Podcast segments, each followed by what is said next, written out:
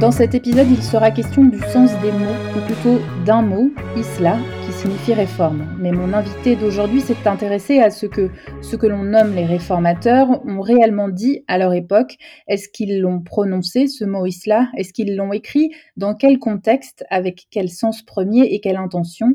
Mais surtout, il a travaillé sur l'utilisation de ce mot par une région particulière, la vallée du Mzab. Bonjour Augustin Jomier. Bonjour Leila Berato.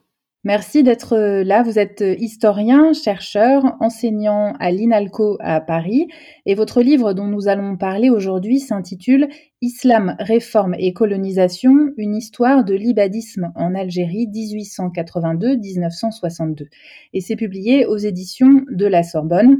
Euh, ce livre, c'est une adaptation de votre thèse que vous avez soutenue en 2015. Votre ouvrage raconte une histoire religieuse et sociale, mais aussi une histoire de l'écriture de l'histoire. Et d'ailleurs, la première page contient une citation de Michel de Certeau, un prêtre français, philosophe, théologien et historien, qui dit ceci Une vue simplificatrice nous fait désigner par un singulier tout ce qui nous a précédé, la tradition, disons-nous, mais ce que nous appelons ainsi n'est pas ce qui, hier ou avant-hier, était mis sous le même nom. La totalité embrassée par ce terme comporte en réalité une multitude de moments, définis chacun par la décision qui créait un passé en même temps qu'un présent. Et chaque fois, dans l'enseignement reçu, quelques absences ou tout au moins des distorsions trahissent une rupture souvent inconsciente et un mouvement du sous-sol, un renouveau de la tradition. Première question, Augustin Jomier, comment est-ce que vous êtes arrivé à ce sujet de recherche? Merci beaucoup de votre invitation, Leïla, et merci de cette question. Euh, alors, ce sujet, j'y suis arrivé un peu de deux façons entremêlées, une, une façon biographique et, une, et puis une façon, euh, un chemin scientifique. Euh, en fait, je suis, euh, par, à l'origine, hein, je ne suis pas du tout historien de, de l'Algérie. J'avais fait des études d'histoire moderne. Je travaillais sur le sur le XVIIIe siècle en France. C'est comme ça que j'avais croisé justement Michel de Certeau, euh, enfin ses livres.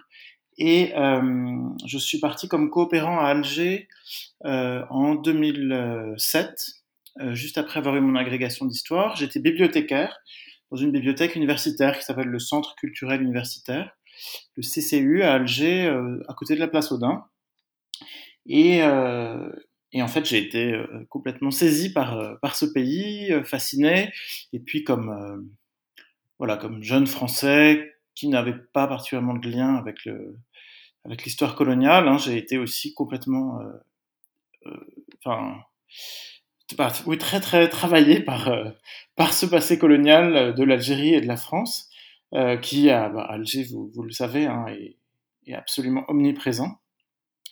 Et au cours de cette année, j'ai aussi été au MZAB, invité par un de mes collègues qui venait de, la région. Et là aussi, j'ai été très euh, très étonné, très fasciné par ce, ces paysages et cette société. Et euh, tout au long de ces mois, en fait, hein, des, beaucoup de, de, questions me sont, me sont venues euh, auxquelles je ne trouvais pas de réponse. En fait, des questions sur, euh, euh, voilà, sur le, sur ce que les Algériens avaient vécu, sur la façon dont leur société, leur culture avait été transformée par l'expérience de la colonisation, sur la façon dont euh, le, leur rapport à voilà, le rapport à la langue, le rapport à la religion, le rapport à voilà tout ce qui peut faire euh, la culture avait été euh, tout à fait, euh, enfin, je sentais avait été profondément transformé. Et alors j'avais été dans, des librairies, dans les bibliothèques, et je trouvais pas vraiment de, réponse. Notamment le l'essentiel des productions était centré vraiment sur la guerre d'Algérie, sur enfin ou la guerre d'indépendance, la révolution, sur la hum, sur le mouvement national, vraiment une histoire très politique. Et, euh, j'avais un peu un goût de... Voilà, ça me laissait une, certaine insatisfaction.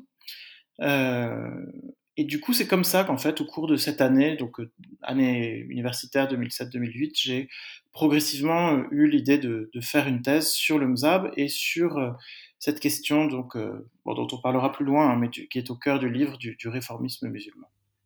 Alors, votre étude, concerne la, vallée du Mzab, qui est donc autour de la ville de Gardaya. Euh, c'est une région saharienne, à 600 km au sud d'Alger. Quelles sont les caractéristiques euh, de cette région et de ses habitants pour qu'on comprenne euh, pourquoi il y a un intérêt à, l'étudier? Donc oui, c'est vrai que c'est une région qui, a une forte individualité hein, en, Algérie. Alors d'une part, donc c'est un, plateau un plateau désertique hein, dans le nord du Sahara qui est traversé de grandes vallées euh, sèches, d'Oued, euh, et la plus grande d'entre elles, hein, c'est la vallée du Mzab, euh, dans laquelle il y a donc cinq, cinq donc des, bourgs fortifiés entourés d'oasis, et, deux autres ont été développés un peu, un peu, en périphérie, pas dans la même vallée exactement, mais qui font aussi partie du Mzab. C'est donc sur ces sept, sept villes fortifiées hein, que j'ai travaillé. Euh, et euh, ces villes ont pour alors elles ont pour particularité, elles en ont beaucoup en fait. Elles sont peuplées en majorité donc de d'une population euh, berbérophone, euh, donc qui parle le, le, le mozabite, le tomzapt, donc qui est un parler berbère. Elles sont ces populations mozabites sont berbérophones sont adeptes de l'islam ibadite, qui est donc une branche de l'islam qui n'est ni sunnite ni chiite, alors, je ne vais pas vous faire une grosse leçon d'islamologie, mais voilà, les, origines de l'ibadisme remontent, euh, comme le sunnisme et le chiisme, hein, euh, à ce qu'on a appelé la grande discorde, la fitna, donc le, la, querelle de succession qui a suivi la mort du, troisième calife Uthman. Et l'ibadisme, donc qui est né en Arabie et en, en Mésopotamie à cette époque, s'est répandu en fait dans le, dans le Maghreb. Et il y a eu un État, un État ibadite euh, entre la fin du 8e et le début du 10e siècle, euh, dont le, cœur était euh, Tahert, à côté de Tiaret, aujourd'hui dans l'ouest de l'Algérie. Et cette, domination ibadite n'a pas duré, mais il, reste des petites, communautés ibadites au Maghreb, hein, donc dans le Mzab, à Djerba dans le sud de la Tunisie et dans Djebel Nefoussa à l'ouest de la Libye. Donc c'est sur une de ces trois communautés que j'ai que j'ai travaillé. Euh, on ne sait pas exactement hein, dater le, développement du mzab ibadite.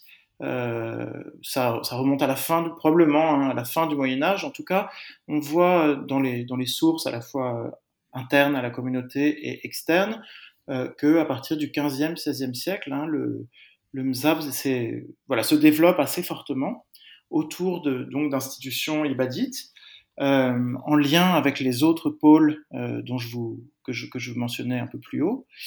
Euh, et on voit ça notamment à des, à des circulations de, à la fois de commerçants, des commerçants qui s'installent dans les villes du, du nord de l'Algérie sous domination ottomane ou de la, de la Tunisie, donc à Alger, Tunis, Constantine, et puis aussi à des circulations de, savants musulmans, de lettrés, donc il circule justement entre euh, le Mzab, Djerba, le Jebel Nefoussa, mais aussi plus loin à l'est, vers, euh, vers le Caire, vers le Hedjaz dans le cadre du, pèlerinage, et vers Oman, puisque à Oman, il y a aussi une communauté ibadite qui là aussi remonte au tout premier siècle de l'islam.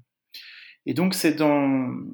Donc on voit hein, cette, des circulations dans cet archipel ibadite, hein, tous ces petits îlots euh, dans, voilà, qui sont des, des toutes petites euh, communautés hein, à l'échelle du, monde musulman. Hein. Aujourd'hui, c'est moins d'un pour cent des musulmans, les, ibadites. Euh, donc on, les voit comme ça, à la fois être euh, très ancrés localement dans, par exemple, Omzab, et en même temps en relation avec, avec le monde extérieur, si je puis dire, hein, à travers ces circulations.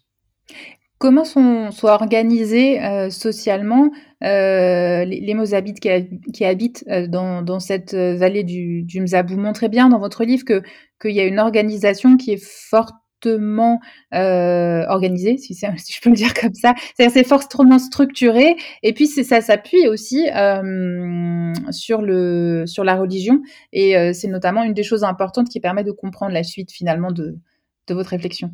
Oui, oui, tout à fait. Alors, le euh, Mzab même, hein, donc les, Mozabites, ce sont les Ibadites du Mzab. Voilà. Euh, je, parlerait probablement parfois d'ibadites, parfois de mozabites. Disons que pour le cas du mzab, c'est équivalent. Euh, même, donc, dans chacun de ces ksours, hein, de ces de ces bourgs fortifiés, euh, se trouve, euh, enfin à la tête de chacun, chacun de ces bourgs, hein, se trouvent donc deux, deux conseils. Un conseil qu'on appelle la Halqa de Azaba, qui est un conseil d'ouléma, de douze savants musulmans ibadites, qui, qui sont chargés, enfin qui étaient chargés de, de, de l'appli, en gros, de, voilà, de tout ce qui est religieux, de l'application de la, de la loi révélée, hein, de la charia, euh, et euh, donc de, la justice, euh, du culte euh, dans, ces, dans ces bourgs, et qui gouvernaient en fait en, en accord, alors c'est un accord négocié, hein, ça peut être parfois conflictuel, avec une institution qui, elle, n'est pas ibadite et qu'on retrouve en fait à l'échelle du Maghreb, hein, qui est la Jema'a. Euh, la Jema'a, donc un conseil de, un conseil de tribu, si on veut, un conseil des chefs euh, de tribu. Alors aujourd'hui, on parle plutôt, mais c'est une transformation sans doute plus récente, d'un conseil de notables, euh, où en gros les, chefs de famille se réunissent pour décider de, voilà, de, des affaires importantes pour euh, la communauté. Donc, euh, un conseil d'ouléma, un conseil de, voilà, de chefs de famille, et à l'échelle de, de ce que les Français ont appelé la Confédération, hein, donc de ces sept bourgs, euh, ces, ces, conseils locaux pouvaient déléguer euh, des conseillers pour, euh, pour, que les, les sept, euh, les sept sources se réunissent pour prendre des décisions euh, exceptionnelles.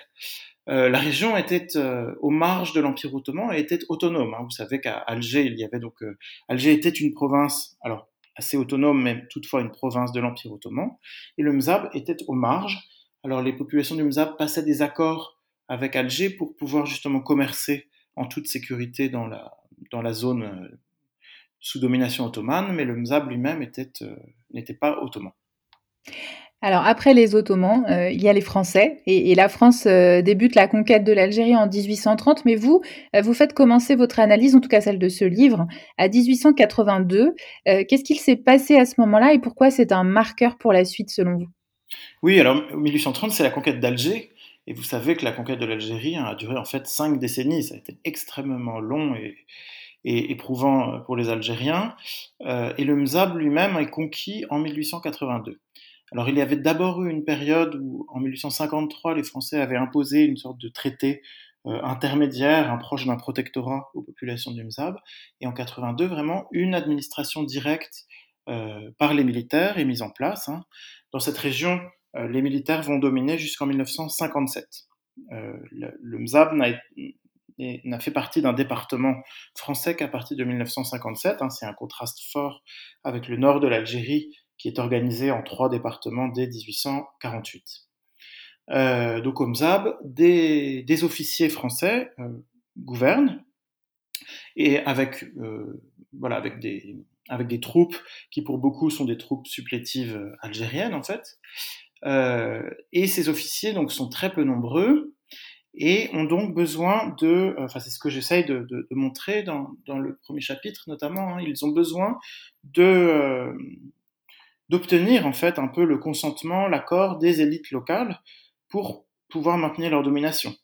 Euh, à la fois hein, le, fait qu'ils sont très peu nombreux euh, ces Français, donc ils ont un, pouvoir de coercition très fort, un arbitraire très fort, qui assure leur domination, et en même temps ils ont besoin de la médiation des élites locales, qui permettent de garantir un certain ordre. Et donc les Français mettent en place un, voilà, un, ordre qui est médié par euh, justement les Jema'a. Donc ces Jema'a, qui étaient ces institutions, euh, on va dire tribales, pour, aller rapidement, deviennent des sortes de conseils municipaux euh, qui euh, propose aux Français trois noms, parmi lesquels les Français en choisissent un, donc un, un un chef, qui devient le chef de chacun de ces ksours et qui obéit directement, hein, qui est l'intermédiaire de l'administration entre la population locale et l'administration française. Donc ça, c'est un premier aspect important. Et pour, pour obtenir un peu le, consentement de ces, de ces élites euh, ibadites, hein, de ces notables ibadites, les Français euh, leur sous-traitent en fait tout un certain nombre de problèmes. Donc notamment hein, le, les populations juives, il y a une minorité juive au Mzab, euh, ces populations juives ne, ne, bénéficient pas du décret Crémieux, contrairement à celles du Nord, et restent euh, l'objet plutôt de l'administration des élites. De la même façon, les populations donc sunnites, malékites euh, et arabophones, donc il y avait une petite minorité euh, Omzab, euh, donc qui n'étaient pas euh, berbérophones et sunnites, et ibadites, pardon. Cette petite minorité donc que les Omzab, on appelle les Arabes, pareil, reste un peu sous la domination des ibadites localement, en tout cas au début de, de la période.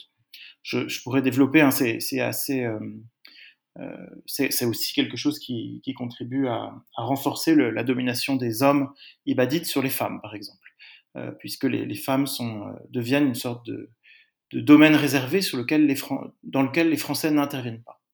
Euh, et donc ça a contribué vraiment à, à la fois sous des dehors de respect des structures euh, locales, en fait on a une profonde transformation qui est engagée. Cette transformation, elle se voit aussi dans un autre domaine qui est le domaine religieux, puisque euh, là aussi les Français, donc euh, en, voulant alors respecter les institutions locales, décident de créer des tribunaux euh, de droit musulman ibadites. Donc dans le nord de l'Algérie, hein, toutes les questions liées à la famille, à l'héritage, pour les Algériens musulmans étaient traitées dans des tribunaux musulmans avec des, des qadis selon le, en général le rite malékite. Et donc, comme ça, les Français décident de créer un équivalent ibadite, mais en faisant cela, en fait, ils, euh, ils dessaisissent de leur rôle euh, judiciaire les, euh, les Azaba, hein, ce, ce, ce, deuxième conseil dont je vous parlais, et ils ont de cette façon profondément euh, transformé, bouleversé le champ euh, religieux, et c'est une des raisons hein, pour lesquelles ce, euh, quelques décennies plus tard, une grande transformation religieuse s'est euh, euh, enclenchée. Alors à cette époque, euh, il y a euh, dans la région un shir qui est très important et, vous montrez euh, dans votre recherche à la fois comment il est important sur le moment même de ses actes et comment il, a laissé une sorte aussi d'héritage intellectuel par la suite. C'est le shir Muhammad Ad-Faïch. qui est-il? Oui, alors en effet, encore les Français voilà, entrent dans, dans, dans Gardaïa en 1882, construisent un fort, euh, construisent une route, installent un télégraphe. Voilà, vous voyez tout un ensemble de, manifestations de la présence française, de l'autorité.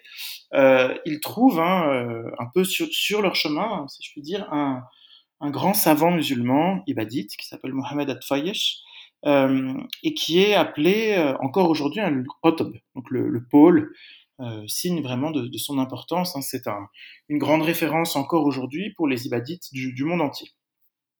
Et ce shir, euh, ce shir en fait a joué un rôle très important. Hein, euh, à la fois, il a d'abord, il s'est opposé à l'arrivée des Français, et en même temps, il a joué aussi un rôle d'intermédiaire dans la mise en place de cette administration, puisque en fait, avant que les Français arrivent, un, enfin que l'armée française arrive en 1882, un, un savant orientaliste, une sorte de, de proto-anthropologue, euh, était venu euh, de l'université d'Alger, enfin de ce qui allait devenir l'université d'Alger, Émile Masqueret, qui avait fait des premiers travaux sur le Mzab et qui avait eu comme euh, principal intermédiaire dans ses travaux ce Shir euh, Tfayesh, qui était déjà vieux, hein, qui était né en 1820. Et, et en fait, Masqueret a joué euh, en 1882 un rôle important de conseiller pour le gouvernement général sur les, la politique en mettre en œuvre au MZAB et s'est beaucoup euh, inspiré en fait hein, de euh, ce que lui avait expliqué, présenté Adfayesh, en tout cas de l'interprétation qu'il en faisait, et, euh, et notamment hein, au moment où c'est lui qui conseille, c'est Masqueret qui conseille de mettre en, place ces tribunaux, ces mahkama ibadit, et qui euh, en fait, fait prévaloir dans ces tribunaux les interprétations judiciaires, juridiques, enfin jurisprudentielles de euh. Et donc, tous les premiers juges ont été en fait des élèves de Tfayesh. Et de cette façon, vous voyez, il y a une sorte de, une sorte de hold-up de la justice ibadite par ce Tfayesh au moment de, au moment de l'arrivée des Français, en tout cas dans la première décennie, hein, parce que ça se joue pas non plus du jour au lendemain, mais entre 1882 et le début des années 1890. Et de cette façon, euh, en fait, c'est intéressant, c'est que Tfayesh est déjà important avant l'arrivée des Français, mais il, euh, il devient encore plus incontournable aussi du fait du rôle d'intermédiaire qu'il a joué. Donc c'est une figure assez, assez fascinante et qui amène à, à nuancer, à, penser beaucoup plus finement vous voyez que, ce qu'on fait en, général, on pense en termes de résistance ou de collaboration. Et là, en fait, on a quelque chose de beaucoup plus complexe où un shir qui est important euh, essaye de préserver euh, son rite, le rite ibadite, qui pour lui est la vérité. Hein. Il faut voir à la fin du 19e, pour quelqu'un comme Tfayesh, le vrai islam, c'est l'islam ibadite. Et donc, il essaye de le préserver coûte que coûte, voilà, quitte à accepter une domination euh, non musulmane. Mais, donc c'est voilà, c'est tout à fait. Enfin, moi je trouve que c'est important en fait hein, pour dépasser une, une, lecture très binaire et en noir et blanc de, l'histoire de la période coloniale. Ce qui est, assez fascinant dans, votre ouvrage, c'est que euh, des personnages comme lui, mais il y en a d'autres après, euh, reviennent euh, quand on se place de différents points de vue. C'est-à-dire que si on va se placer d'un point de vue sociétal, ou par exemple on s'intéresse à la question économique ou à la, question religieuse, ce sont les mêmes personnes finalement qui vont impulser du changement. Et en fait, votre livre explique d'une certaine manière euh, comment ce changement intervient et, dans les périodes qui suivent, donc début du euh, début du XXe siècle, euh, mais aussi finalement dans, dans l'entre-deux guerres mondiales, hein, donc les années 1920-1930, euh, il y a deux autres figures qui reviennent beaucoup dans votre livre et qui sont elles aussi passionnantes. Il y a Abu El Yarkzan et Abu Ishaq. Oui, euh, oui, oui, tout à fait. Alors là, vous nous amenez du coup à une, génération suivante, en fait, d'oulémas, de, de, de, savants musulmans, qui sont des élèves euh, justement de, de Tfayesh, et qui pour l'un même est son neveu. Hein, donc, euh, euh Tfayesh était né en 1820, Abu Liqzan lui est né en 1888, et Abu Ishaq, qui est Abu Ishaq Tfayesh, qui est donc un petit neveu du précédent, est né lui en 1886. Euh, ce sont des figures euh, très importantes parce qu'ils incarnent, enfin ils impulsent un changement, euh, un changement très net hein, dans les dans les modes de transmission de, de la religion, de l'ibadisme, euh, à la fois parce qu'ils se sont des pédagogues qui fondent des nouveaux types, euh, des nouvelles façons d'enseigner, de nouvelles écoles, et aussi parce que ce sont des, des oulémas qui, qui, qui changent la façon de parler de religion en devenant des journalistes et même des imprimeurs. Alors Abou Yarzan est imprimeur, hein, c'est un des seuls imprimeurs euh, algériens à avoir une imprimerie en arabe euh, en Algérie. Euh, alors lui, il, la fonde en 1931, la Matba'al Arabiya, donc la, presse arabe à Alger. Et Abou Ishaq, lui, est au, Caire, hein, c'est un Algérien exilé au Caire, où il est aussi éditeur, à la fois de, journaux et de livres. Et donc, euh, voilà, donc ils, inaugurent hein, une nouvelle façon d'être euh, un savant musulman. Et leur histoire, en fait, c'est passionnant. Donc, ils viennent du, du Mzab. Hein, L'un vient de Guerrara, à la périphérie du Mzab, l'autre de, de Benizgan, au cœur du Mzab. Et leur histoire commence, en fait, leur histoire comme, euh, comme réformateur, comme impulseur de changement, elle commence à Tunis. Euh, en fait, depuis la période moderne, hein, beaucoup d'ibadites allaient étudier, du Mzab allaient étudier à Tunis pendant quelques années, euh, mais à partir donc de, de 1914, puis euh, plus systématiquement après la Première Guerre mondiale, les, justement, Abu Lerdan fonde ce qui s'appelle hein, la, la Ba'athat et donc la, mission scientifique, qui est une, voilà, une sorte de mission qui se charge d'envoyer de façon coordonnée, organisée, des euh, élèves euh, mozabites à Tunis pour justement pour les former un peu aux, sciences qu'on appelle à l'époque les sciences modernes, c'est-à-dire euh, leur apprendre hein, tous ces savoirs qui, sont venus des Européens, alors souvent euh, qui viennent d'Égypte, parce que l'Égypte avait engagé ce, travail d'adaptation et de traduction avant le, avant le Maghreb. Euh, et ça, c'est un, c'est oui, c'est vraiment euh, extrêmement euh, fondateur hein, dans ce dans ce, ce, changement social et plus que ça, hein, qui est aussi un changement intellectuel, euh, économique pour pour la pour la région. Euh, ce, alors ce que j'essaye de montrer dans le, dans le livre, c'est aussi que ce, cet investissement donc de ces oulémas, de cette jeune génération dans des nouveaux métiers et dans des nouveaux médias, elle est une conséquence justement de la, de la dépossession euh, par les Français, hein, par l'arrivée des Français, euh, de la dépossession des halqa, euh, donc de ces conseils d'ouléma, d'une bonne partie de leur rôle, euh, et aussi de la concurrence euh, apportée par l'école française, à la fois les écoles publiques laïques et les écoles missionnaires, puisqu'il y a eu des missionnaires catholiques qui se sont installés au Mzab et qui ont ouvert des écoles. Euh, donc ça, c'est un, un, élément, euh, un élément important et qui explique euh, comment euh, les systèmes d'éducation, donc on peut dire rapidement traditionnels, hein, le, coup de table, l'école coranique, ont été, voilà, ils ont été concurrencés, perçus comme un peu caduques, inutiles, et, c'est pour ça que ces jeunes oulémas ont essayé de proposer, de proposer des, alternatives.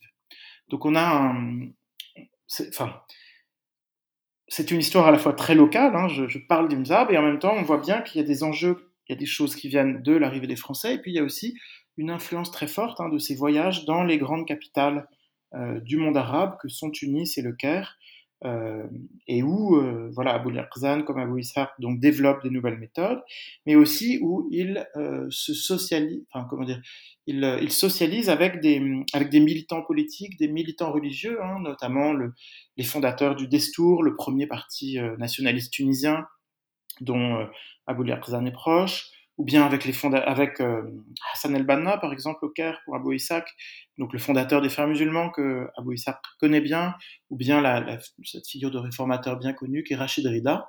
Et donc on a des gens qui à la fois sont voilà, des berbérophones, du Mzab, que j'étudie dans un contexte très local, euh, et qui en même temps hein, sont liés à euh, une effervescence, un bouillonnement euh, d'idées religieuses, politiques, dans le monde arabe entre deux guerres, hein, qui est euh, beaucoup plus large, beaucoup plus euh, global. Oui, et alors ce que vous expliquez très bien euh, dans le livre, c'est que en parallèle de, de ces expériences euh, individuelles, notamment je pense à la formation en, en Tunisie et à ces relations euh, interpersonnelles que certains vont développer au Caire ou à Tunis avec d'autres personnes qu'on pourrait qualifier de, de lettrés de ces, de ces, de ces pays-là, il y a aussi le contexte dans l'Algérie coloniale qui va provoquer une sorte de de période de mobilisation sociale et vous dites que c'est ce qui permet aussi euh, à ces jeunes oulémas de, diffuser leur, leurs nouvelles idées et leurs nouvelles propositions, euh, notamment celles de, pratiques culturelles euh, légèrement différentes. Oui, oui, tout à fait. Alors, c'est vrai que là, je suis resté un peu au niveau des, au niveau des idées, hein, de ces échanges. Au, tournant, disons, des, années 1910-1920. Mais ce qui se produit en fait assez rapidement, donc par exemple, euh, donc Abou Yarzan revient, se réinstalle en Algérie, euh, je crois que c'est vers 1924, je n'ai plus exactement la date en tête. Euh, et avec lui, d'autres d'autres jeunes gens du Mzab passés par Tunis reviennent et, euh, décident en fait de transformer leur société, de transformer la façon dont l'islam est vécu, dont il est compris. Euh, et ils se, donc ils vont, ils vont fonder euh, des écoles et ils vont aussi beaucoup fonder des associations. Et en ça, ils se, ils s'insèrent dans un, dans un moment particulier de l'histoire de l'Algérie, hein, qui est ces années 20, ces années 30, où euh, la forme associative est extrêmement importante hein, dans la constitution d'une société civile algérienne sous domination coloniale. Hein, c'est la loi, c'est la loi 1901 sur les associations en fait que, que s'approprient les Algériens. Et, euh, et ça, les, les populations du Mzab hein, le font énormément, à la fois au Mzab même et dans la diaspora, puisque depuis 1882, énormément de, de commerçants, euh, enfin de d'hommes du Mzab en fait se sont, se sont euh, euh, engagés hein, dans des migrations de travail temporaire vers les villes du nord du pays. C'est-à-dire que ce qui existait déjà à la période ottomane devient une véritable noria, un très ça, peut être euh, un quart, même un tiers de la population masculine qui est en, en permanence dans le nord. Et dans le nord aussi, euh, ces commerçants venus du Mzab hein, se structurent en associations. Et à la tête de ces associations, très souvent, on trouve des commerçants et des lettrés réformistes, qui donc, peut-être qu'il faut enfin que je, que je définisse hein, ce que ça veut dire cette réforme, c'est en fait un appel à la fois à, retourner aux sources de l'islam, à la façon dont l'islam a été vécu du temps du, enfin, on le suppose, du temps du prophète et de ses compagnons, hein, donc il y a une sorte d'âge d'or, d'âge d'un islam pur des origines, et euh, en même temps euh, un appel à euh, se moderniser, à intégrer, à accepter un certain nombre de voilà d'innovations technologiques, culturelles, scientifiques d'origine européenne et qui sont perçues comme nécessaires pour contrer ce que ces lettrés perçoivent comme un déclin un déclin des sociétés euh, arabes et musulmanes. Et donc on a ce, pour contrer, euh, voilà, ce, remédier à ce diagnostic du déclin, hein, la solution qui est prônée, c'est cette euh, solution un peu paradoxale, difficile à comprendre pour nous aujourd'hui, qui est celle donc à la fois d'un retour à l'islam des origines et en même temps d'une modernisation un peu à marche forcée, voilà, qui, bah, qu'on voit typiquement à travers les, les, méthodes éducatives adoptées dans, adoptées dans ces écoles.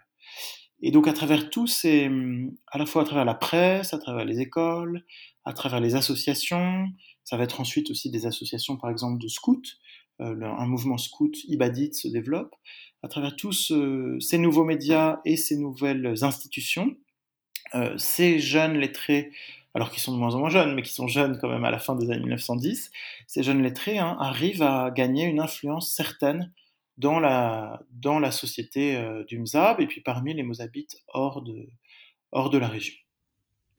Alors, à l'époque, euh, cette idée de, réforme, euh, de nécessité de, modifier son rapport à la religion et d'aller vers une certaine modernité, même si c'est pas le sens. Vous expliquez très bien dans le livre que la façon dont on emploie les mots aujourd'hui n'a rien à voir avec la façon dont ils étaient employé à l'époque, eh ça ne provoque pas un unanimisme. Hein. Euh, ça, va créer une, division au, sein de cette société euh, euh, mozabite. Et vous avez un exemple qui est, alors, qui va être un peu plus tardif. là, on parle des années 30 et des années 40. Vous avez notamment deux, exemples. L'un sur l'utilisation du téléphone en, en, 1930 et un autre sur cette fameuse prière de l'Aïd de 1943 euh, où euh, il y a un désaccord sur la date euh, à laquelle les, croyants vont faire leur, leur prière de l'Aïd el-Kébir.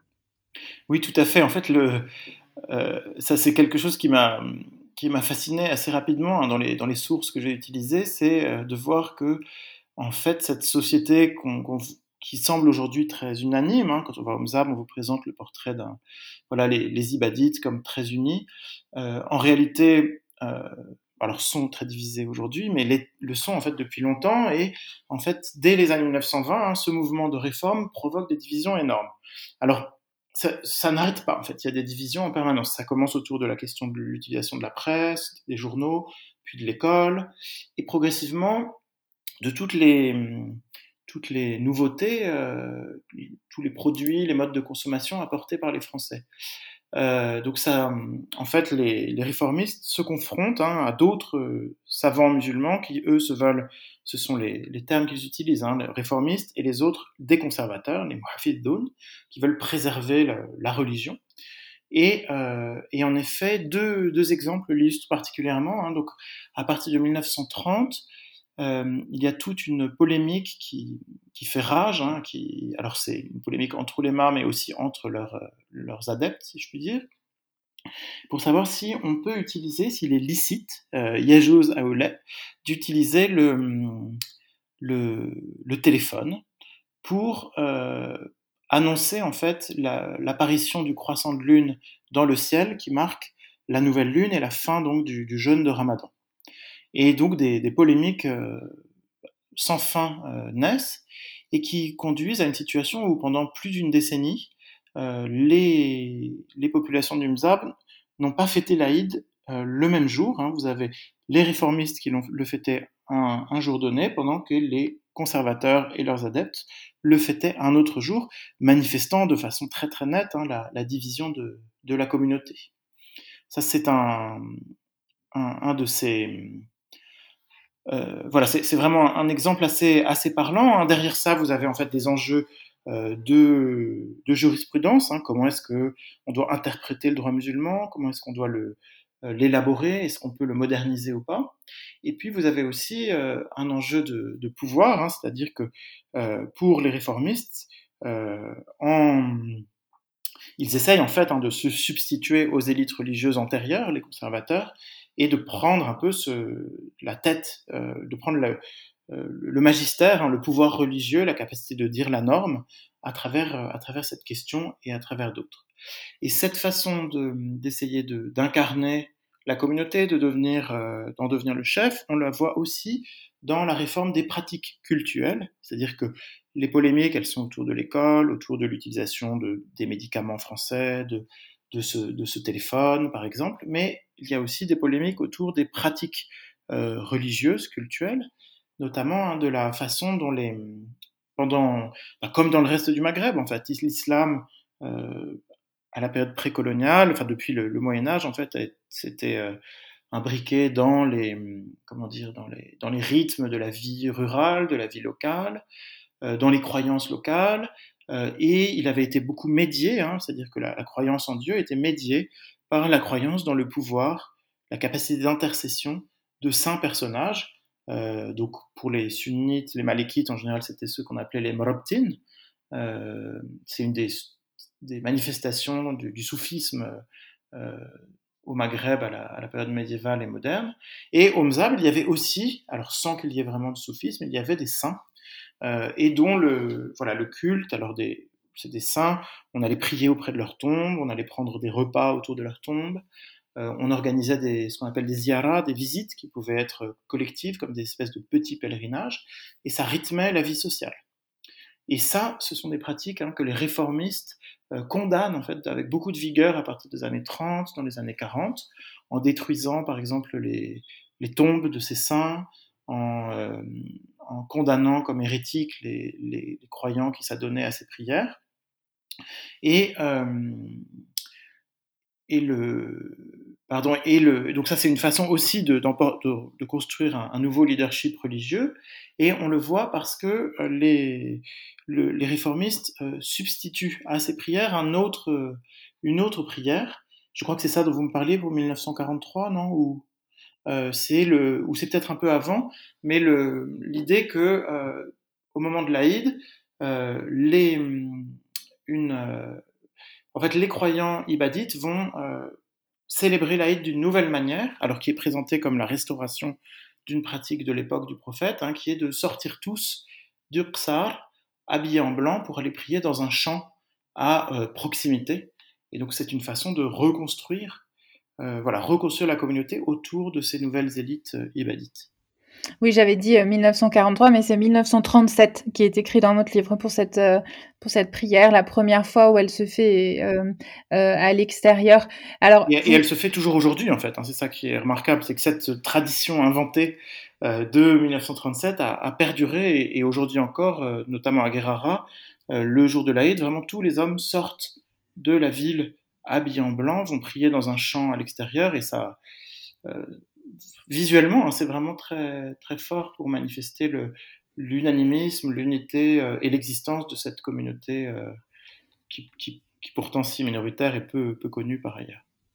Et le, le discours réformiste à, à, cette époque, vous, vous l'expliquez dans, dans, le livre, va avoir un impact profond et important sur tout un tas de domaines euh, dans la région et aussi sur le, discours hein, qui est tenu par, euh, par les lettrés euh, ibadites. Alors, vous, mentionnez également cette, cet appel à l'unité qui va changer le rapport aux, sunnites parce que vous, vous le disiez au début en tant que en tant que ibadites, euh, un certain nombre de d'oulémas sont persuadés que ce sont eux qui ont euh, la, la, bonne vision des choses et euh, ils n'hésitent pas à le dire et à, l'écrire et c'est à cette époque-là que, ça va changer un peu.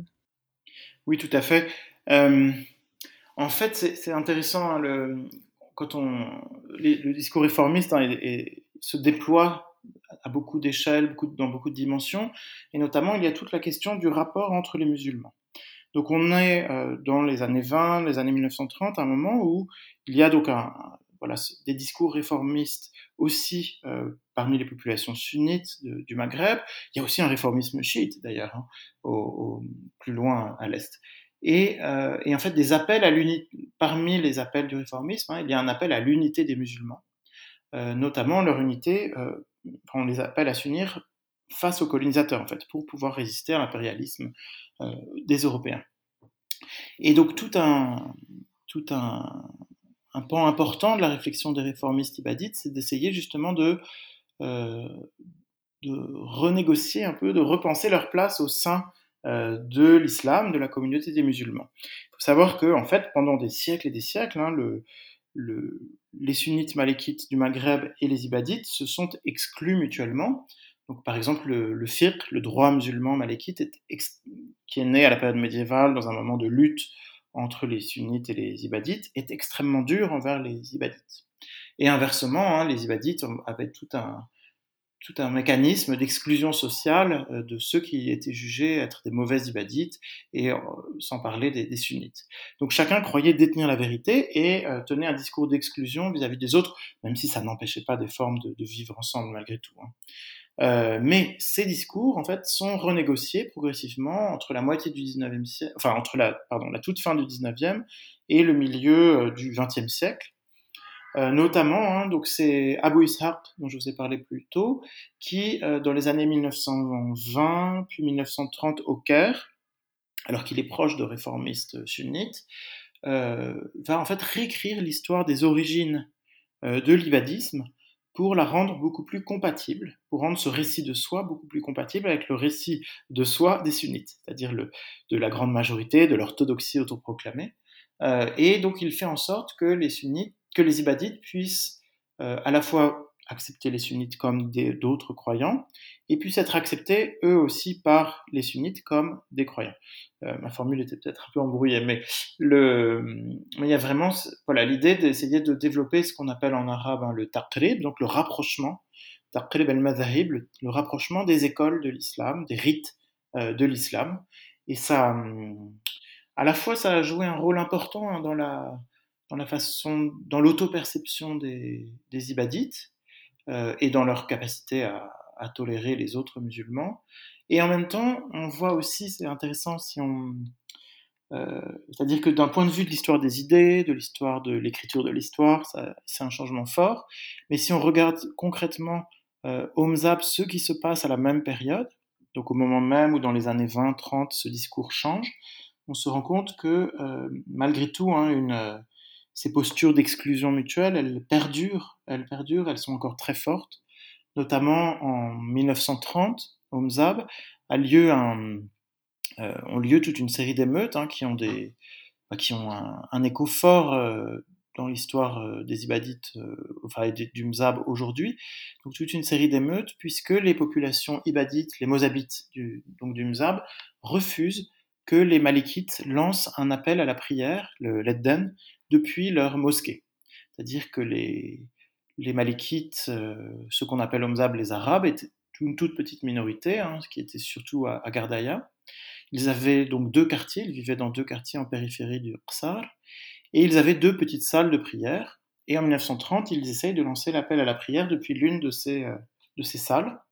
Et euh, ça suscite tout un tollé que les, les, Malikites essayant notamment d'obtenir l'accord des Français, hein, puisque évidemment, in fine, normalement, les Français choisissent, mais pour préserver justement le consensus dont je vous ai parlé au début avec les élites euh, locales, les Français ont choisi hein, de, ne pas intervenir, et donc on a une, voilà, une minorité euh, arabophone, sunnite, qui reste sous la coupe hein, des, des, Ibadites, et qui a pu en nourrir une certaine, euh, une certaine rancœur à l'époque.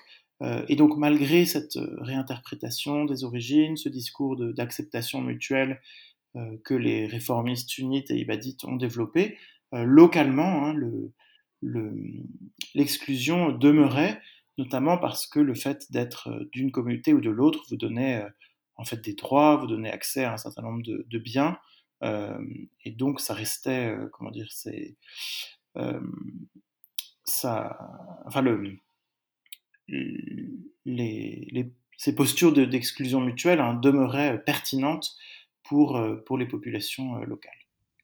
Et alors dans un contexte où, heu, à la fois, heu, il y a une division de de la communauté entre ceux qu'on va appeler les les réformistes, les conservateurs et puis les les autres minorités et puis aussi les colonisateurs français, il y a un un développement, dont vous parlez, dans dans une partie, qui est qu'en fait les réformateurs vont s'appuyer sur les nouvelles élites commerçantes euh, pour euh, gagner en, pouvoir justement et pour pouvoir faire gagner leurs idées.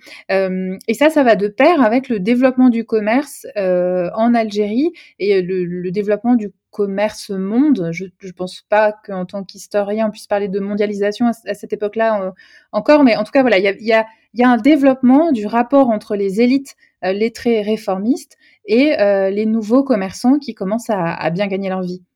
Oui, alors si, si, les historiens parlent déjà d'une mondialisation, alors voilà, une, autre forme, une forme antérieure de mondialisation à propos de, ce commerce, de ce capitalisme colonial, hein, dans lequel s'est retrouvé inséré euh, malgré elle l'Algérie. Et donc, je vous l'ai dit tout à l'heure, hein, très rapidement, à partir de 1882, le, les, les, les, commerçants du Mzab se sont déployés de façon accrue, euh, accélérée euh, dans le dans le nord du pays et ils ont occupé en fait assez, euh, ils occupent nettement dès la disons dès les années 1910-1920 une position un peu clé à l'interface entre les Européens et les Algériens dans le commerce. alors le commerce de détail, mais progressivement aussi dans le commerce de gros. Et c'est vrai que de, des, très grosses fortunes ont pu se construire comme cela. Euh, et euh, ces, quelques commerçants qui parviennent à s'enrichir euh, de façon remarquable euh, ont été en fait des alliés de choix pour ces, ces oulémas réformistes. J'explique cela donc dans, dans, un chapitre du livre. Hein, je montre en fait comment le développement de ces nouvelles élites commerciales, ces nouvelles élites économiques, a été un soutien pour euh, les nouvelles élites religieuses que sont les réformistes, et inversement. C'est-à-dire que les commerçants euh, fournissent du, capital, des devises aux euh, réformistes pour qu'ils puissent voilà, fonder des journaux, fonder des écoles, développer des associations. Et inversement, les réformistes ont fourni un soutien spirituel à ces commerçants dans le Nord, hein, donc, à travers ces associations qui servaient à les encadrer religieusement, mais ils ont aussi euh, donné des outils euh, à ces commerçants pour euh, construire leur assise sociale, notamment toutes ces écoles modernes en fait répondent à une demande de scolarisation et à une demande de voilà d'école à l'européenne, mais quand même en arabe, euh, qu'avaient développé ces commerçants hein, qui voulaient que leurs enfants soient bien éduqués. Et aussi, les commerçants, les oulémas pardon, réformistes développent toute une jurisprudence, hein, donc toute une réflexion en droit musulman euh, pour rendre licite euh, le fait de jouir en fait de, des biens qu'on a, des biens acquis, hein, permettre à ces commerçants enrichis de, de profiter, de voilà, d'acheter des biens de consommation européens, de se de voyager avec leurs femmes en voiture, euh, de euh, euh, que sais-je d'autre, enfin, de, de, commercer, de, faire commerce d'un certain nombre de denrées, et également d'utiliser un certain nombre d'outils euh, financiers européens qui sont réinterprétés à travers le prisme du droit musulman et qui du coup deviennent, deviennent licites. Et, euh, donc vous voyez que c'est une forme de... Voilà, c'est gagnant-gagnant hein, pour les uns et pour les autres. Et ça explique en grande partie, à la fois le, discours réformiste explique euh, en partie le, l'essor euh, économique, commercial euh, des Mozabites, enfin de, des commerçants, et inversement, l'essor des commerçants explique euh, le succès des, réformistes. Et, et, donc ça nous montre aussi hein, que dans ce clivage entre réformistes et conservateurs, il y a aussi beaucoup, vous voyez à la fois dans, le, dans ce rapport aux commerçants, dans le rapport à la majorité sunnite, avec laquelle les, les, les réformistes essayent de se rapprocher, euh, ça nous montre aussi beaucoup un rapport, euh, euh, deux rapports en fait à la place du mzab dans l'Algérie, c'est-à-dire que pour disons les conservateurs, hein, on voit un peu le mzab en soi, ils voient l'ibadisme comme la vérité, ils voient le, le Mzab comme une région tout à fait à part qui ne fait pas forcément vraiment partie de l'Algérie, alors que les réformistes vont de plus en plus développer une vision de, du Mzab et de l'ibadisme comme faisant partie hein, d'une Algérie sunnite beaucoup plus large, et donc ils arrivent à entrer dans le discours du nationalisme algérien et euh, aussi concrètement dans des réseaux, notamment les réseaux de, de l'association des oulémas musulmans algériens, qui est la grande organisation réformiste euh, sunnite dans le nord, euh, dans le nord du pays. Donc derrière ces, ces questions voilà, de commerce, ces questions de lutte autour de est-ce que c'est licite de faire ci ou de faire ça, qui est musulman, qui n'est pas musulman, on a en fait un changement hein, de la. Euh, enfin, on a une, une forme de. C'est-à-dire que les réformistes accompagnent l'intégration de la région, hein, du Mzab, dans l'Algérie qui est euh, en train d'être pensée et construite par les nationalistes. En parallèle de, de cette période où les idées euh, nationalistes vont se développer, donc les années euh, des années 40 aux, années 60, eh bien le, discours réformiste, vous l'expliquez dans, dans, votre livre, va gagner la région de Gardaïa, notamment parce que les, oulémas vont avoir des réformistes vont avoir des initiatives qui sont là directement liées aux politiques, ce qu'ils ce qu'ils ne faisaient pas forcément avant. Alors il y a, il y a notamment euh, l'histoire du Shir Ibrahim Bayoud et de ces fameuses élections de 1948. Est-ce que vous pouvez nous raconter ce qui s'est passé et ce qui s'est joué à ce moment-là? Oui, oui, très volontiers. Alors, le, Shir euh, Ibrahim Bayoud, euh, donc c'est lui hein, qui est le, la grande, la figure de proue hein, de ce de ce que les, localement on appelle le mouvement réformiste, hein, le Harakal Islahiyya. et alors il est un petit peu plus jeune, il doit avoir 10 ans de moins que Abu Yarzan et Abu Isha. Et euh, il n'a pas été à Tunis pour le coup, hein, il a moins voyagé qu'eux, mais c'est lui qui a réussi à, devenir vraiment la figure politique, c'est le, le zaïm, hein, le, chef, le leader euh, des réformistes au Mzab, euh, et qui parvient un peu à devenir à la fois le chef de la communauté et puis l'interface entre la communauté et les Français à la fin de la période coloniale, et ensuite hein, l'interface entre la communauté et, le, et aussi le, gouvernement algérien après l'indépendance. Euh, ça se passe en deux temps en fait. Bayoud utilise en fait ce, discours de la réforme, euh, donc de l'islam, il l'utilise pour euh, entrer dans les discussions politiques autour de, des réformes à apporter au statut de l'Algérie et des Algériens dès la fin des années 30. Je vais passer rapidement là-dessus, mais c'est un premier moment important. Et puis, de nouveau, euh, après la Seconde Guerre mondiale, quand voilà, la France affaiblit au sortir de la guerre, et qui en même temps compte sur son empire, qui voit bien que, le, que, les contestations nationalistes sont fortes, et qui essaye de proposer des, solutions pour, euh, euh, voilà, pour, que cet empire à la fois évolue et dure. Et dans ce cadre, il y a tout un programme hein, qui est créé pour changer le statut de l'Algérie. Hein, ce sont des réformes qui sont lancées en 47-48 euh, et qui aboutissent notamment à la, création de ce qui s'appelle l'Assemblée algérienne, donc une assemblée hein, dans laquelle il y a deux collèges, un collège qui représente les colons, les Européens, euh, et un collège qui représente les, euh, Algériens, ce qu'on appelait les Algériens musulmans à l'époque. Et euh, en fait, c'est la première fois que des élections euh, à l'échelle de la colonie, j'allais dire à l'échelle nationale, mais à l'échelle de la colonie, ont lieu au Mzab. Et, euh, et Bayoud, en fait, choisit d'entrer dans la compétition. Donc c'est un alim, c'est un savant musulman. Il est membre des, des hein, de, de, de, ces sages qui, qui, guident la communauté ibadite. Mais il choisit de se présenter à ces élections et ça fait une polémique terrible. Mais en même temps, en faisant cela, hein, justement, il prend acte, dans la logique de ce que je vous expliquais juste avant, il prend acte de l'appartenance, il choisit de faire un pari sur le fait que oui, désormais, le Mzab fait partie de l'Algérie et qu'en même temps, il faut que les Ibadites y aient un représentant.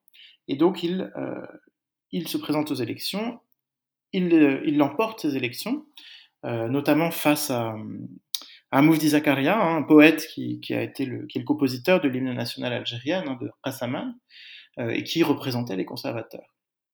Et donc Bayoud devient à ce moment-là l'interlocuteur principal, le représentant de la communauté aux yeux des Français, et ce faisant garantit une sorte de représentation de cette communauté ibadite à l'échelle à l'échelle à l'échelle nationale. et du coup, hein, c'est voilà, c'est en fait cette entrée en politique qui permet aux, réformistes de progressivement en deux décennies de, de vraiment conquérir l'ensemble de la région. C'est-à-dire que notamment à partir de 1957, quand le régime de gouvernement militaire finit, enfin prend fin dans le sud et que le Sahara est divisé en départements avec des communes et tout ça, euh, les réformistes en fait vont emporter, vont réussir à emporter toutes les élections et tous les mandats locaux. Euh, donc ça, ça leur permet de gagner un pouvoir plus fort localement.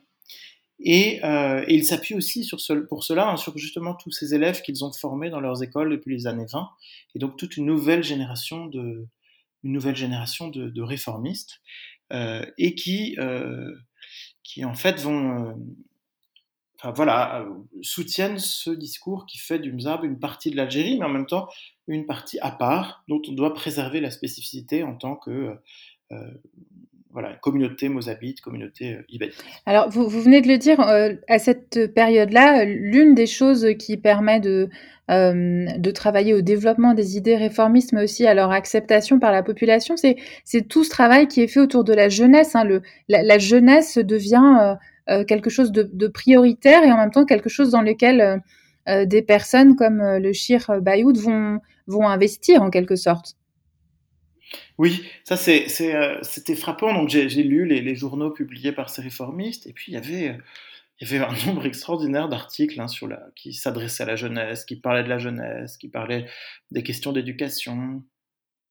Alors bon, ça, m'a, ça interpellé.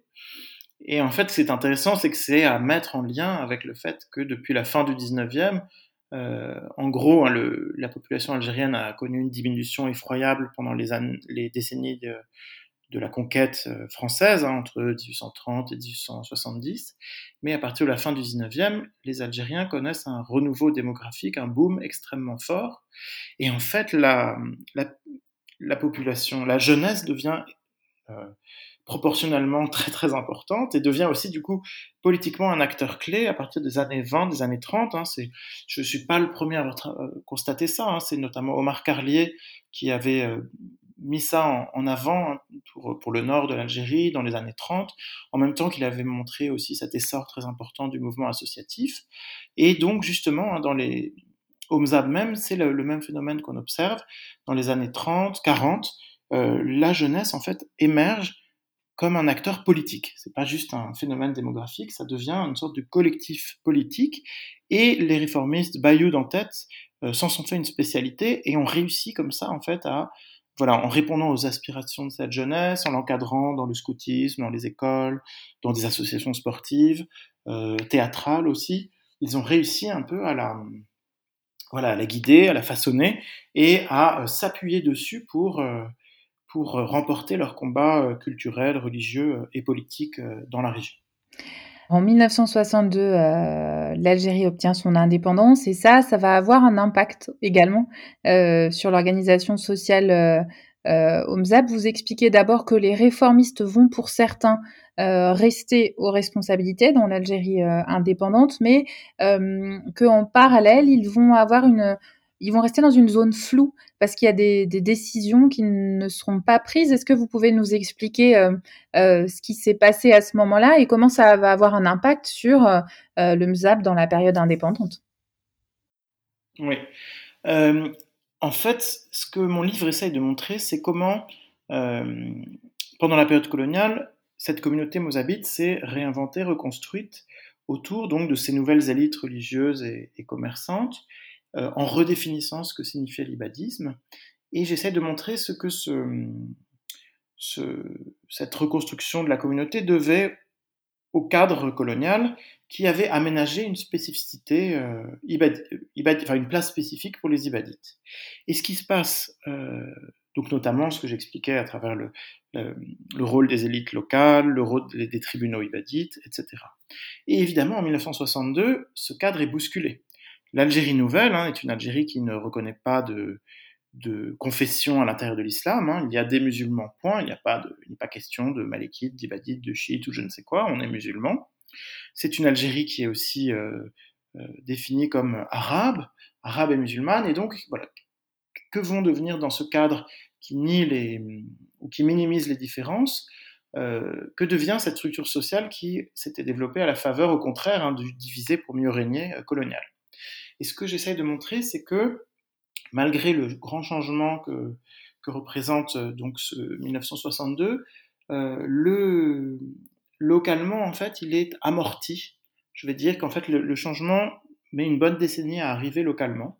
C'est-à-dire que les élites réformistes qui étaient au pouvoir à la fin de la période coloniale, ils restent euh, peu, tant bien que mal. Alors il y a des, il y a des petits changements, hein, mais globalement elles parviennent à rester à la tête de la région jusqu'à la fin des années 1960, et que même au-delà, elles ont réussi à préserver leur influence. Et en effet, vous parlez d'une zone floue, c'est vrai qu'en fait, euh, dans, voyez, contrairement au Liban, où il y a une, place très forte faite aux communautés religieuses, hein, il n'y a pas de place faite aux, différences euh, communautaires en Algérie, mais il y a des espèces d'interstices dans la législation, hein, des, trous, dans lesquels sont venus se, a pu perdurer en fait le fait euh, ibadite, la spécificité ibadite et le fait communautaire mozabite. Et donc, par exemple, hein, le, les, les habous, donc les waqf, les fondations pieuses qui, euh, qui sont le support du culte, euh, et qui en fait ont toutes été nationalisées en Algérie, celles des ibadites n'ont jamais vraiment été nationalisées. De la même façon, les, les autorités algériennes n'ont jamais véritablement nommé d'imam au Mzab. Ou bien plus tard, dans les années 1970, quand tout l'enseignement privé a été nationalisé euh, en Algérie, les élites euh, réformistes du Mzab, qui en fait avaient noué des liens très forts avec les réformistes sunnites, euh, qui étaient en bonne partie, enfin qui étaient influents au sein du FLN à cette époque-là, ont réussi à négocier le fait que leurs écoles ne seraient pas nationalisées, ne seraient pas fermées. Et donc vous avez toute un, une existence officieuse de la communauté qui perdure. Alors les écoles privées ont été euh, à nouveau autorisées en Algérie, hein, je crois vers 2004-2005, et donc là la situation des, écoles du MZAB a été régularisée. Mais globalement, vous avez une sorte de, de flou juridique à l'intérieur duquel persiste euh, et perdure la communauté euh, ibadite et qui est, euh, qui est extrêmement important localement, hein, pour, euh, puisque du coup au Mzab il y a des écoles pour les, pour les ibadites, il y a ces, ces, pardon, cette, la Jema'a, donc ces, ces, conseils de notables, et les Halqa et Arzaba, ces conseils d'ouléma, perdurent et, et continuent à avoir une influence sociale très forte, à la fois du fait de, voilà, de, de l'allégeance de, des, des, croyants qui, qui, sont, qui, qui, sont prêts à suivre les avis, notamment des oulémas, mais aussi du fait que ces institutions, euh, euh, voilà, les écoles euh, et, les, les, et d'autres institutions communautaires ont pu, ont pu perdurer. Pour faire le lien entre votre euh, recherche, tout votre travail et euh, la période très contemporaine, euh, à la fin de votre ouvrage, vous parlez d'événements qui ont eu lieu entre 2013 et, et 2015, des affrontements dans la région de Gardaïa entre habitants, et vous dites que que la connaissance de l'histoire de la région et surtout de sa transformation euh, au cours du XXe siècle peut donner euh, quelques éléments de compréhension. Alors vous insistez bien sur le fait que ça ne peut pas tout expliquer, euh, mais vous dites que ça peut aider à comprendre quelques, quelques parties du problème, lesquelles? Oui, tout à fait. Je, crois que ça peut apporter des éléments et en même temps, je, je reste modeste hein, parce que la crise qui a eu lieu entre 2013 et 2015 au Mzab, qui a fait plusieurs dizaines de morts, qui a été vraiment très très lourde, qui a vu s'affronter hein, donc les populations berbérophones, ibadites et des populations euh, arabophones, sunnites de la région. Euh, ça a été vraiment une crise très lourde. Il faut alors qu'est-ce que ça éclaire? Je pense que ça éclaire la compétition. Ça éclaire à la fois le fait que ces communautés existent toujours, euh, donc la, structuration forte de ces communautés, ces phénomènes d'exclusion mutuelle, hein, notamment, euh, ça permet de comprendre pourquoi Omzab, être Mozabite, être Ibadite, c'est toujours quelque chose d'extrêmement important, comment cette minorité religieuse et euh, linguistique du Mzab s'identifie à ce territoire, se voit comme la population autochtone légitime et perçoit les autres comme des nouveaux venus, comme des étrangers, qui n'auraient pas les mêmes droits. Donc ça, je pense que ça permet de le comprendre. Ça permet de comprendre en même temps la, voilà, la modalité du, développement de cette population euh, non ibadite au, au Mzab. Hein, donc depuis les, en fait, depuis les années 1920, 30, 40, avec l'enrichissement euh, de la population mozabite, son dynamisme économique, ça, euh, ça, ça a rendu le Mzab extrêmement attractif pour d'autres populations d'Algérie, et notamment à partir des années 50 et d'exploitation du gaz dans la région de Hassirmel, hein, qui est tout près de Mzab, euh, la région a connu un boom économique énorme, et donc aujourd'hui, hein, les, populations ibadites sont, je pense, euh, alors on n'a pas de statistiques euh, religieuses, hein, mais sont à peine majoritaires au Mzab, puisque il y a eu une immigration extrêmement forte, et en même temps, ces populations qui sont venues, euh, arabophones, euh, sunnites, voilà, n'ont jamais été perçues comme vraiment du cru par les, par les Mozabites. Donc ça, j'essaie de le montrer. Ça, ça, permet, je pense, mon livre permet de comprendre aussi des, des questions liées à la à l'implantation foncière, hein, enfin, à la maîtrise importante du foncier localement par les Ibadites, puisque ces, ces émeutes ont eu pour origine beaucoup hein, des, questions de logement de mal logement des, des non des non ibadites justement et qu'on peut expliquer hein, en partie par ces par ces questions. Enfin ce serait compliqué à expliquer ici hein, mais par des par des questions de voilà de, de la d'implantation et de possession foncière euh, ibadite.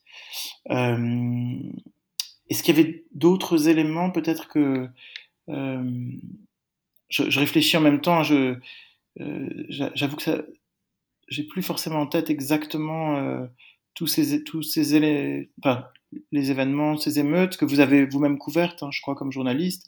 Est-ce que vous avez eu l'impression que d'autres euh, que ça apportait des lumières sur d'autres éléments? Non, je pense que la question de la, différence euh, qui était exprimée par euh, les personnes qui manifestaient ou qui qui avaient fait euh, usage de, violence euh, à, cette époque-là, euh, il y avait l'idée d'une grande différence de traitement et de quelque chose d'injuste.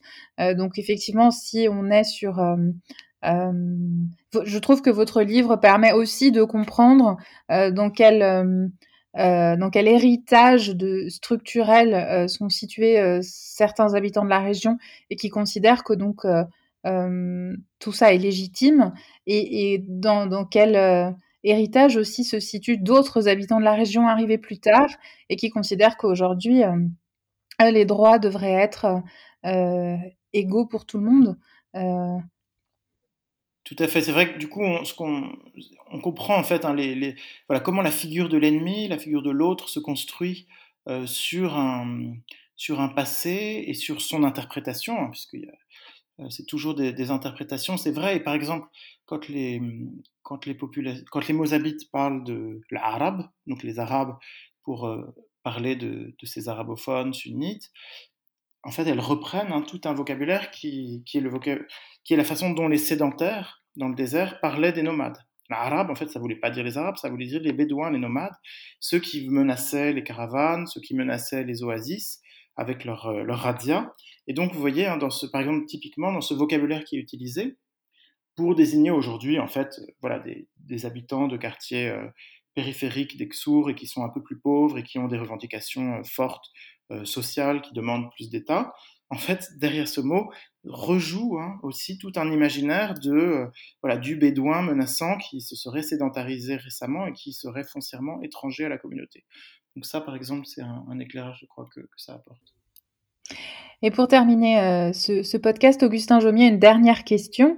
Euh, pour vous, est-ce qu'il y a un sujet de recherche sur lequel euh, les étudiants d'aujourd'hui devraient se pencher? Oh, il, y en a beaucoup. En fait, une démarche importante à l'origine de mon livre, hein, c'est l'idée d'essayer de travailler sur, sur le le, destin, si je puis dire, des Algériens pour un période coloniale, non pas uniquement à partir de, de sources coloniales, ou en partant de l'État colonial, des instruments de domination coloniaux, de la violence coloniale, mais en partant des sources, des textes produits par les Algériens eux-mêmes à cette époque. Et ça, c'est vrai que, alors c'est souvent du coup des documents en arabe, et quand on les croise avec des sources euh, coloniales françaises, en fait, on a, euh, on a une densité historique, une richesse de propos qui est très très forte. Hein. Il y a plein de choses à découvrir.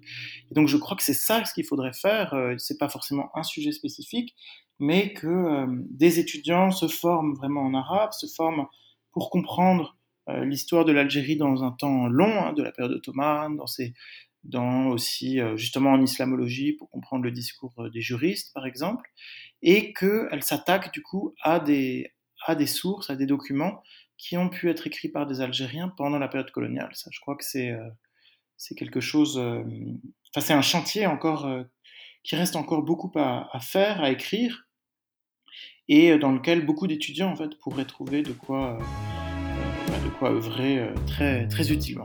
Eh bien, ce sera le mot de la fin. Merci beaucoup, Augustin Jomier, d'avoir accepté cette invitation. Merci beaucoup. Je rappelle que les références de votre livre sont à retrouver dans la description de cet épisode et sur le compte Instagram de l'émission. Quant à moi, je vous retrouve dans deux semaines pour un prochain épisode.